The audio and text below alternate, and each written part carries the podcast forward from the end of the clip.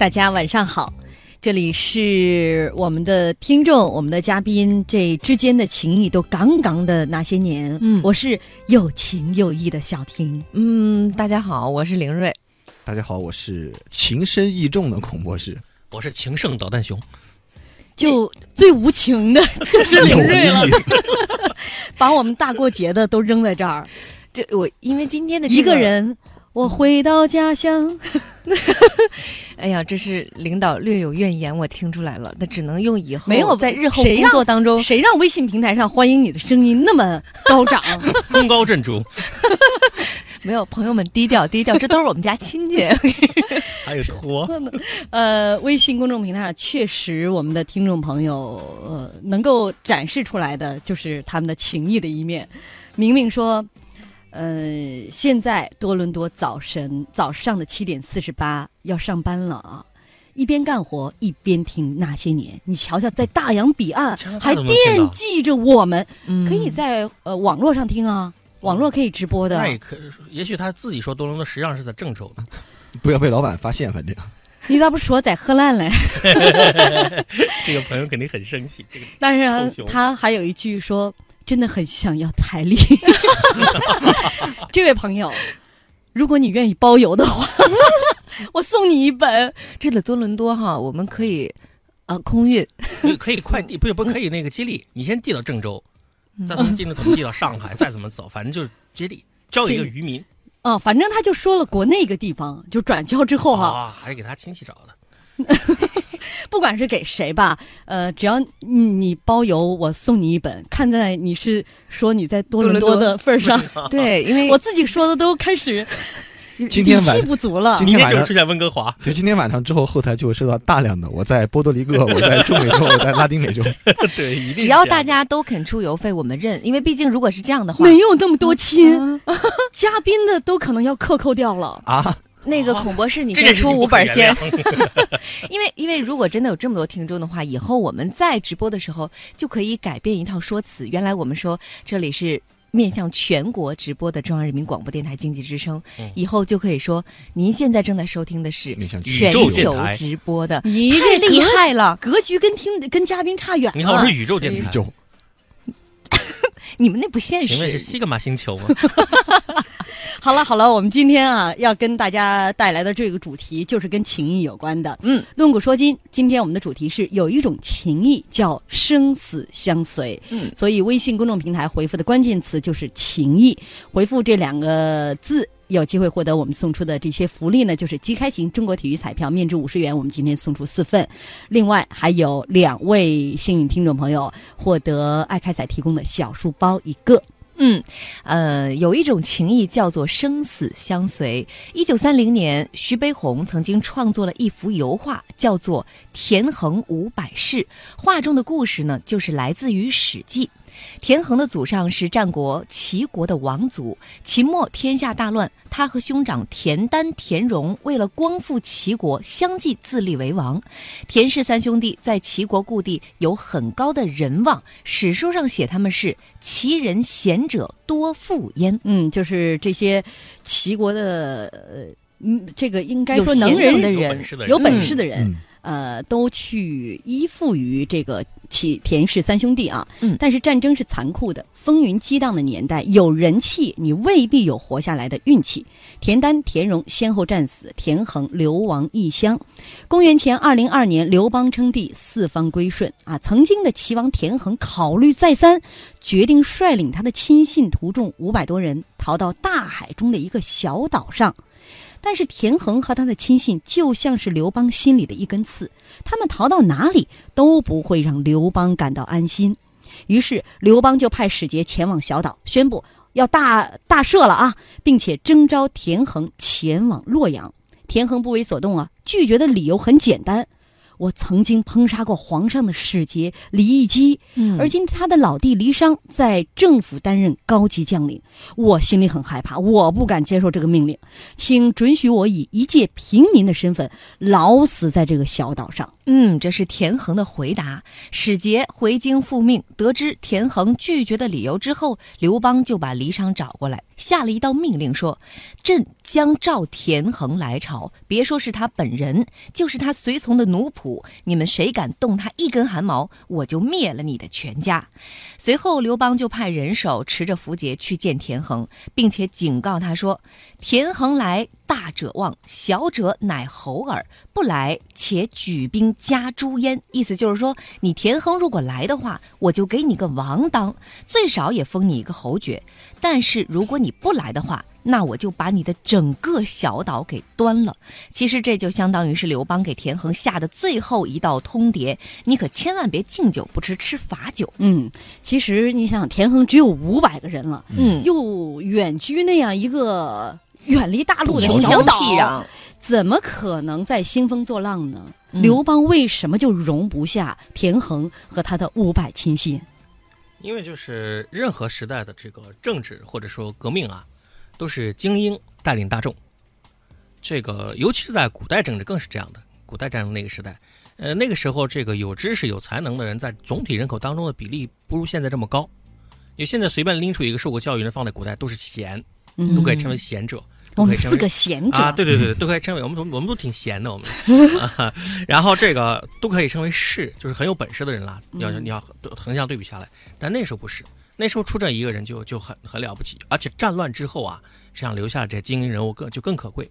那么这五百个人，他是个种子概念，他像那个宁和剂，你想想这五百个人，一个人如果去统帅一百个人，就是五万人。嗯就是这个概念，它就像有些有些像日本军队现在就是这样的，嗯它的军队总体规模不高，但他全养着士官，嗯他就是一旦需要的时候扩军，随便现在是一个很小的小小士官，到时候啪就成为连长或者成为什么营长之类的，嗯就能带很多人，就是刘邦这个架子只要在就行。刘邦就知道你剩下的这些人，经过连年的征战，能够筛选下来的一定是精英。是精华，也都是革命的火种全是火种。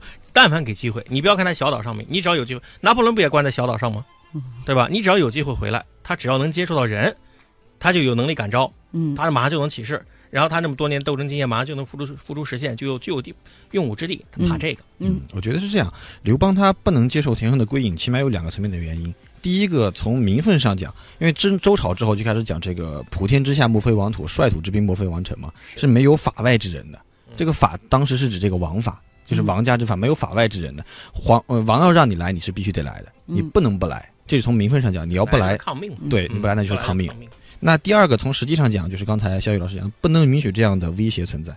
田横当时在齐国建立势力的时候，其实是很有号召力的，因为当时田齐这个齐王是田广嘛，但是田横是实际把持这个朝政的人，嗯，所以他是非常有号召力的。你别说五百壮士了，连一个都不能忍，这样的威胁对于一个渴望让他的朝代长治久安的皇帝来说是绝对不能存在的。而且这个他本来当过王，这个就是本身就是一个很大的一个具有号召力或者说具有威胁力的一个钉子。如果大家记得的话，清朝的时候有一个案子叫朱三太子案。太子案，对，康熙的时候，就是民间的人利用明朝有朱三太子这么一个身份，多次造反，闹得清朝很烦。而且，呃，利用这个名号造反的人有很多很多次，所以最后康熙没有办法了。康熙在对，他说那个朱三太子有些就特别荒唐，就是到那个最后打着朱三太子造反的人年代吧，连朱三太子的儿子恐怕都一把胡子的时候，还有人说我是朱三太子，对，就是可能都但是但是老百姓就信，一两百岁的这种，嗯群盲就信，嗯，所以这种威胁是皇帝肯定是不允许它存在的。嗯，其实看这个田横啊，之前拒绝刘邦第一次拒绝的理由啊，呃，似乎你如果没有后面的故事，你会觉得呃理由挺合适的。但是看到刘邦后来的这个决定，就觉得第一次的回绝啊，嗯，没有说到刘邦的心坎上，就是他的这个借口找的并不特别的巧妙，留了一个扣儿。一旦让刘邦给你把后面那个理由堵死了，你就没有办法了。对他其实打的牌是这个情感伦理牌。那再来看，这我们让老百姓的普通观点来说的话，人命嘛，我杀了他的哥哥，我要在他跟弟弟在一起，我这受不了。在我们老百姓来看，这就，但是在刘刘邦来看，这个不是问题。他刚才这个博士已经提到了，汉代重法，汉代的统治一直是重法的，从刘邦开始一到后，当然他当年不是跟打入关中以后，约法三章，简约的，但到后来整个汉朝历史上，他的统治啊，法的色彩特别重。呃，曾经有太子曾经问过汉汉宣帝说：“你多用儒家呀？”他就说了：“我们儒我们汉家是，呃法法儒霸兼兼用，就特别注重那套统治手段。嗯，这是他的最高规则，剩下的东西都可以靠边站。就咱们昨天谈的什么亲情啊这些东西都都不重要，所以汉代会出现太子就就被就被处理了，大臣们再高再厉害的人一句话就就收拾了，他是有这套规矩在起起作用。嗯，那么这个规矩的核心是什么呢？核心就是臣服，嗯所有人必须臣服唯一权，因为它是中央集权的上升期，嗯尽一切能力要加加加强中央集权。所以我对你看，不管你提出什么借口，我看后果，你来不来，你来就是向我效忠，你只要不效忠，这就是莫大的就不能容忍。嗯，你找什么借口都没用嗯。你这现在田横要做的事情，在刘邦看只有一个，跪下来山呼万岁就行了，就好办了，怎么都好办。所以大者可望，小者可侯。嗯你要没有这个姿态，你找一切借口都是扯淡。所以你加猪。对，严格意义上来说吧，田横不死，刘邦都不会死心的，不管你找什么借口。呃，因为其实对田横他构成威胁最大的，其实也不是骊山，就是刘邦本人。如果说有什么办法的话，有什么办法的话，可能就像刚才小雨老师讲的，可能说只是比如说我愿意接受你的监控，哎，嗯我到一个什么小地方当一个小官儿，你派人看着我，然后或者说我就是在你眼皮底下生活。对主动把我这五百人解散了，这样可能还能够留一条性命。对他的问题就在于他走的是什么带着一个庞大的队伍，让他觉得他心不死。嗯，刘邦最怕是你心不死，你心死了就无所谓了。嗯，呃，因为田横第一次拒绝，给了刘邦第二次下通牒的这个非常严厉的这个手段啊，嗯相当于就是别敬酒不吃吃罚酒，如果你不来，小岛给你端了。这样，我们稍后再来为大家来讲述啊田横五百世的故事。记住，我们今天微信公众平台回复的关键词是“情谊”，回复这两个字，有机会获得我们送出的即开型中国体育彩票，面值五十元，要送出四份，还有两位幸运听众朋友将会获得小书包一个。那所有福利参与的前提是必须要关注我们的公号，微信公众平台搜索“那些年”，找到我们并且关注我们就可以了。同时，九点三十分到九点四十分还是我们摇红包的时间，微信公号下方摇一摇板块，您点击进去就有十次摇红包的机会，分享出去还将增加三次。外天，天地间，我牵挂的是那一眼。那一圈泼墨留白的分寸感，千百遍我在心里默念，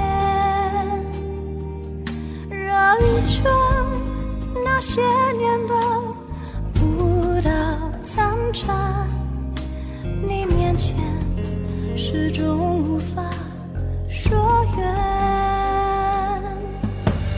看一看，前路弯弯，见一见，花落池边，听一听，弹雨断弦。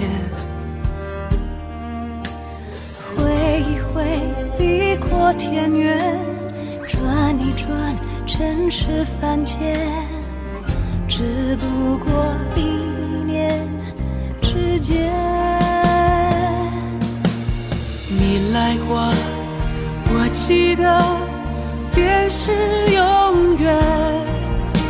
如一缕青烟，挥之不去，终日缠绵。你转身，我经过，便是人间。如一滴水，连凝指尖，万般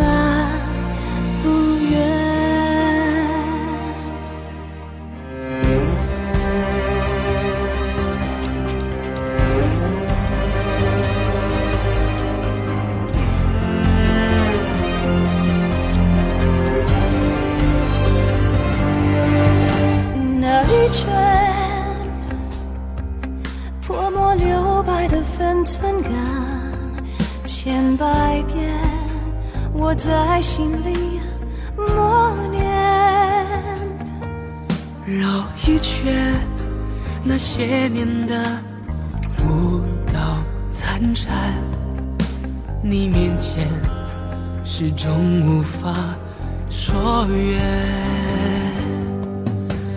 看一看，前路弯弯，见一见，花落池边，听一听，弹雨断线。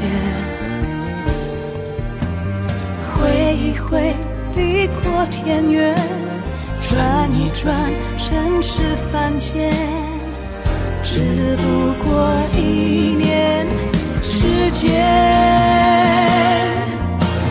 你来过，我记得，便是有。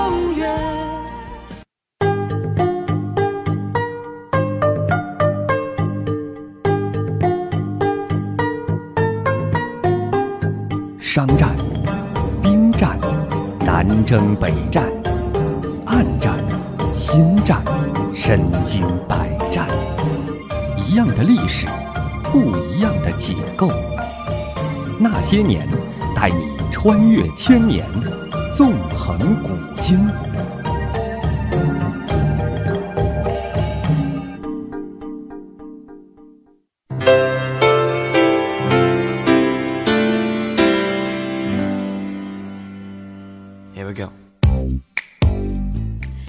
欢迎大家继续锁定收听中央人民广播电台经济之声《那些年》，论古说今。今天的主题是有一种情谊叫生死相随，所以我们今天回复的关键词也是情谊啊。呃，回复这两个字呢，我们的福利是四份。面值五十元的即开型中国体育彩票，另外还有两位幸运听众朋友将会获得小书包一个。那九点三十分到九点四十分是我们的摇红包时间，当然这个是我们我们这个 没有任何病毒植入的啊，大家应该放心的。小婷姐说完这么一番话，其实是想要跟我们广告部的同事说，你们把之前那样一则公益广告插播在我们节目当中，实在让我们显得有些被动。